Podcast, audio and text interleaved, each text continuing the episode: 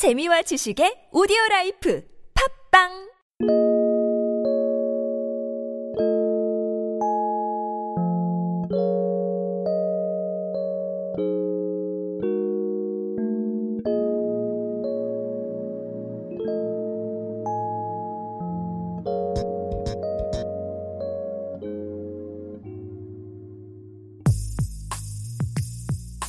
생각은 기술이다. 팟캐스트 강론 14번째 시간을 시작하겠습니다. 생각의 메타인지 3, 4, 5단계는 세상의 모든 사물, 사람, 사건들을 어떻게 잘 관찰하고 분석해서 좀 더 많은 정보와 지식을 체계적으로 습득할 것인가에 중점을 두고 있습니다.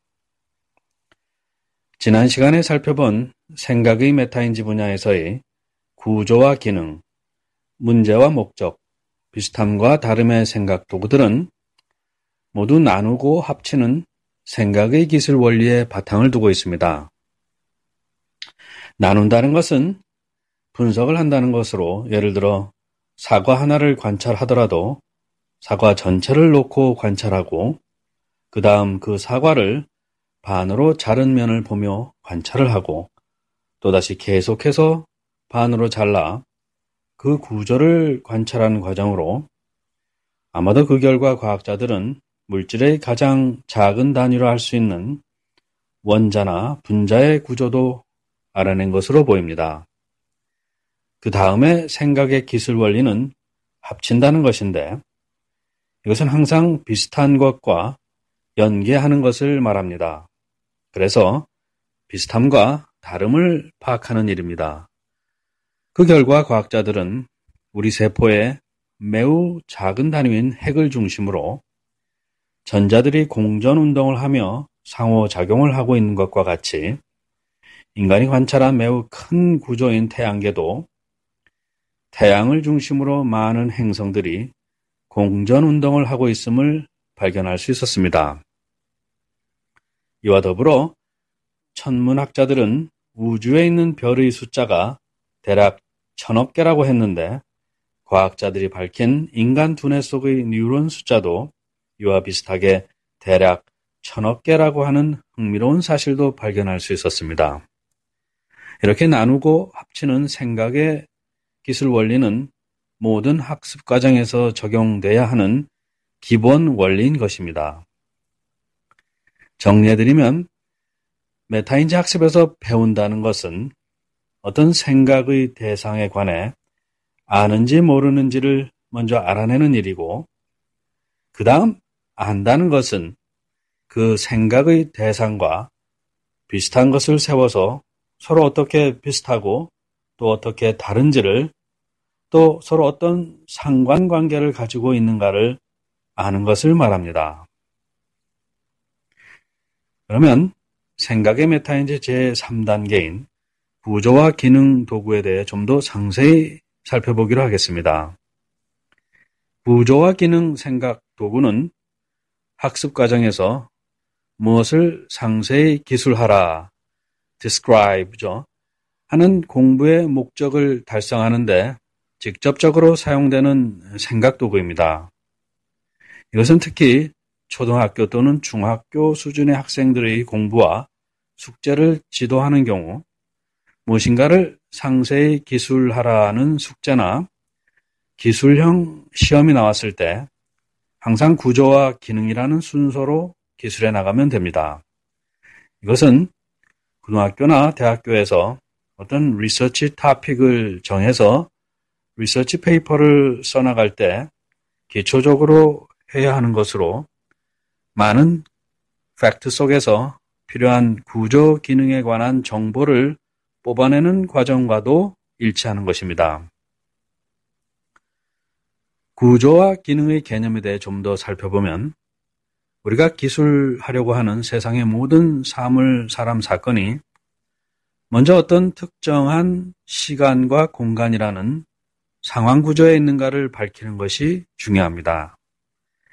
지난 시간에 살펴본 운석의 경우에도 만약에 그런 운석에 관한 research paper를 쓴다고 할 때, 먼저 그 운석이 발견된 시간과 장소가 그 운석이라는 사물에 대한 상황 구조가 되는 것입니다. 예를 들어 지금으로부터 약 5만 년 전에 미국 애리조나 사막에 매우 커다란 운석이 떨어졌는데 깊이 약 174m, 넓이 약 1200m의 커다란 분지를 만들었다고 하면서 그 운석에 대한 상황 구조 설명을 하게 됩니다. 그리고 나서는 그 운석 자체의 개체 구조 분석으로 들어가는데 이것은 그 운석 자체가 언제 어디서 어떻게 만들어졌는가에 대한 조사를 하는 것입니다. 그리고 나서는 그 운석의 형태와 모양, 크기, 무게, 색깔, 질감 등 물질 구조에 대한 자세한 기술이 있어야 하고, 그 다음 기능 면에서 그 운석이 어떤 패턴으로 작용, 반작용하는가 등을 살펴봐야 하는 것입니다.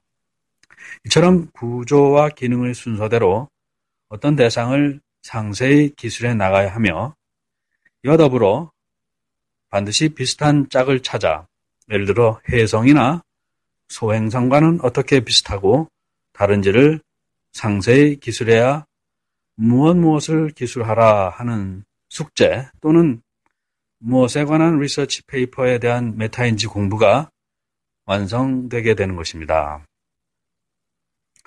그 다음 사물의 종류로는 인간이 직접 만든 사물들이 있을 것입니다. 예를 들어 각종 기계 설비, 자동차 부품, 방위산업 부품 등 모든 기계류를 보더라도 그것들이 언제 어디서 사용되고 있는가 하는 상황 구조가 있을 것입니다. 예를 들어 2015년 대한민국 국적 항공기에 사용되는 엔진 부품이라는 것을 밝히는 것이 상황 구조이고 그 다음 그 엔진 부품의 자체 구조를 밝혀야 하는데 그것은 그 특정한 엔진 부품이 언제, date code, 또 어디서, country of origin, 또 누가, manufacturer가 되겠죠.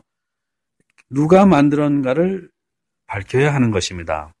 그리고 나서 그 부품이 어떤 모양, 크기, 무게, 강도를 유지하고 있고 또 어떤 기능을 하는가에 대한 상세한 기술을 해야 하는 것입니다. 그리고 그 부품과 유사한 alternative part, 교체 가능한 파트가 되겠죠. 그런 유사한 파트는 무엇인지, 어떻게 비슷하고 또 어떻게 다른지도 기술을 해야 하는 것입니다.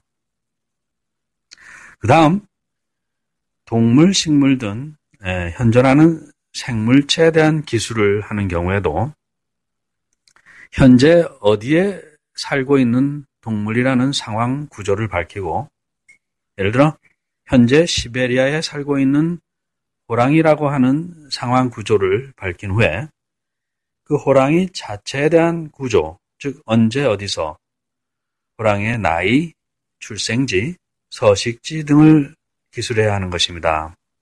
그리고 그 호랑이에 대한 형태, 성별, 크기, 무게, 색깔 등에 대한 기술을 한 후에 기능면에 대한 기술을 하는 것입니다. 기능면은 무엇을 하는지에 관한 것입니다. 즉, 무엇을 먹는지, 어떻게 사냥을 하는지, 어떻게 자는지, 새끼는 몇 마리나 낳는지, 얼마 동안 생존하는지 등등이 될 것입니다. 이렇게 호랑이에 대한 기술이 끝난 후에는 반드시 비슷한 동물과 비슷함과 다름을 밝혀야 하는데, 예를 들어, 표범과는 그 구조와 기능이 어떻게 비슷하고 어떻게 다른지에 대한 상세한 설명이 있어야 하는 것입니다. 이와 같은 공부는 본서의 생각은 기술화에서 살펴본 치타와 사자에 관한 비교 기술 설명을 보면 도움이 될 것입니다.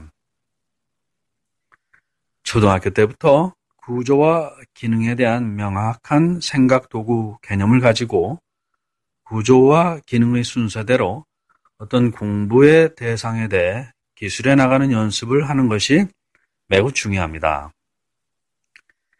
그래서 이러한 자연계의 광물, 식물, 동물, 그리고 인간이 만든 사물들에 관한 책들은 대부분 팩트와 정보를 알려주는 인포밍의 목적을 가지고 있다고 볼 수 있습니다. 이러한 인포밍의 목적의 책들의 경우에 생각의 메타인지 3, 4, 5단계의 생각 도구들을 적용해서 그러한 책에서 필요한 정보를 뽑아내는 연습을 계속하는 것이 중요합니다. 이러한 인포밍의 목적을 가진 자연과학 서적들의 경우에는 공감을 강조하는 긍정의 메타인지 1, 2단계와 판단을 강조하는 판단의 메타인지 6, 7, 8단계는 별로 관계하지 않습니다. 물론 자연스럽게 학생 스스로 그런 공부의 대상에 대해 흥미를 느끼거나 단순히 좋은지 싫은지에 대한 생각을 할 수는 있어도 주장으로서의 공감과 판단의 메타인지 생각 도구들은 관계하지 않는다는 것입니다. 다음 시간에는 좀 더 복잡한 구조 기능을 가지는 사람과 사건에 대해서 어떤 생각 도구를 사용하여 어떻게 기술에 나가야 하는지 살펴보기로 하겠습니다. 감사합니다.